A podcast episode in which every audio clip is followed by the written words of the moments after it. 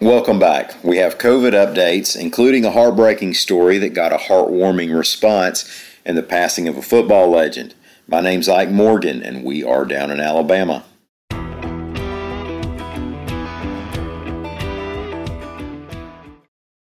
Well, the battle against the current and the largest surge in coronavirus cases continues in Alabama as a second vaccine is set to be distributed, reports AL.com's Sarah White's Check. State Health Officer Scott Harris said the Moderna vaccine's arrival means that a lot more vaccination sites will soon be added around the state. Harris, Department of Public Health Chief Medical Officer Mary McIntyre, Governor Kay Ivey received their vaccinations Monday afternoon at Baptist Medical Center South in Montgomery, reports Mike Cason. Now, Ivey is 76 years old, which is almost old enough to begin a presidential term, and we know that COVID 19 can be more dangerous, at least statistically, for people as they become older. As a matter of fact, age 75 will be a cutoff in Alabama for prioritizing some of the people who will be eligible for the vaccine after frontline healthcare workers and people living or working in nursing homes. The governor recommended people take the vaccine when they can get it. Quote, We need a lot of immunity in our state,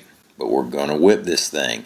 And I want to thank all our healthcare heroes. Now, in Cullman, Alabama, the COVID surge has really put a strain on resources at Cullman Regional Medical Center, reports AL.com's Amy Yurkanin. The hospital has a 12 bed intensive care unit, and as of yesterday, there were 18 ICU patients. They've had to turn a surgery unit into a temporary ICU. Now, if all that meant was adding ventilators, it'd be one thing. But a regular surgery room has a certain level of privacy, and ICU patients need to be watched 24 hours a day. So they're having to hire more staff to monitor more patients that are now placed in different rooms. Five kids in Selma lost both their parents to COVID 19 this fall. Chantel McCall died in September at UAB Hospital. She was only 35 years old. And then her husband, Lance Martin, died at the same hospital a month later. According to a story by AL.com's Carol Robinson, the five children were taken in by Chantel's sister, Francesca McCall, who is also raising her own seven kids. Doing the math, that is an even dozen kids. And that wasn't such a crazy number of youngins when your grandparents' grandparents needed help working the back 40. But it's an expensive deal here in 2020 and under horrible circumstances. But there are some good people out there. And after the family story got out, some help came in. The West End Purity Holiness Church has been helping the family. The Birmingham Police Department brought a sleigh with gifts and food. Donations have included college scholarships for some of the older kids, new furniture for what hopefully soon will be a bigger house, and a GoFundMe was set up and at last check had raised well over $350,000.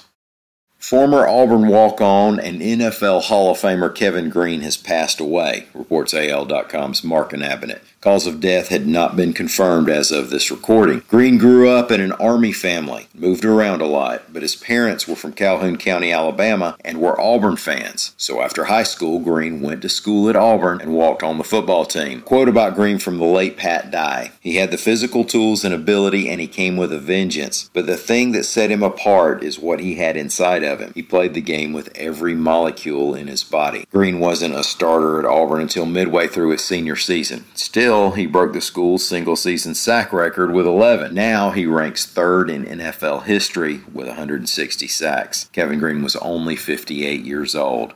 Thank y'all for listening. We'll be back here again tomorrow. Until then, stop by and see us anytime you want to on the World Wide Web at al.com.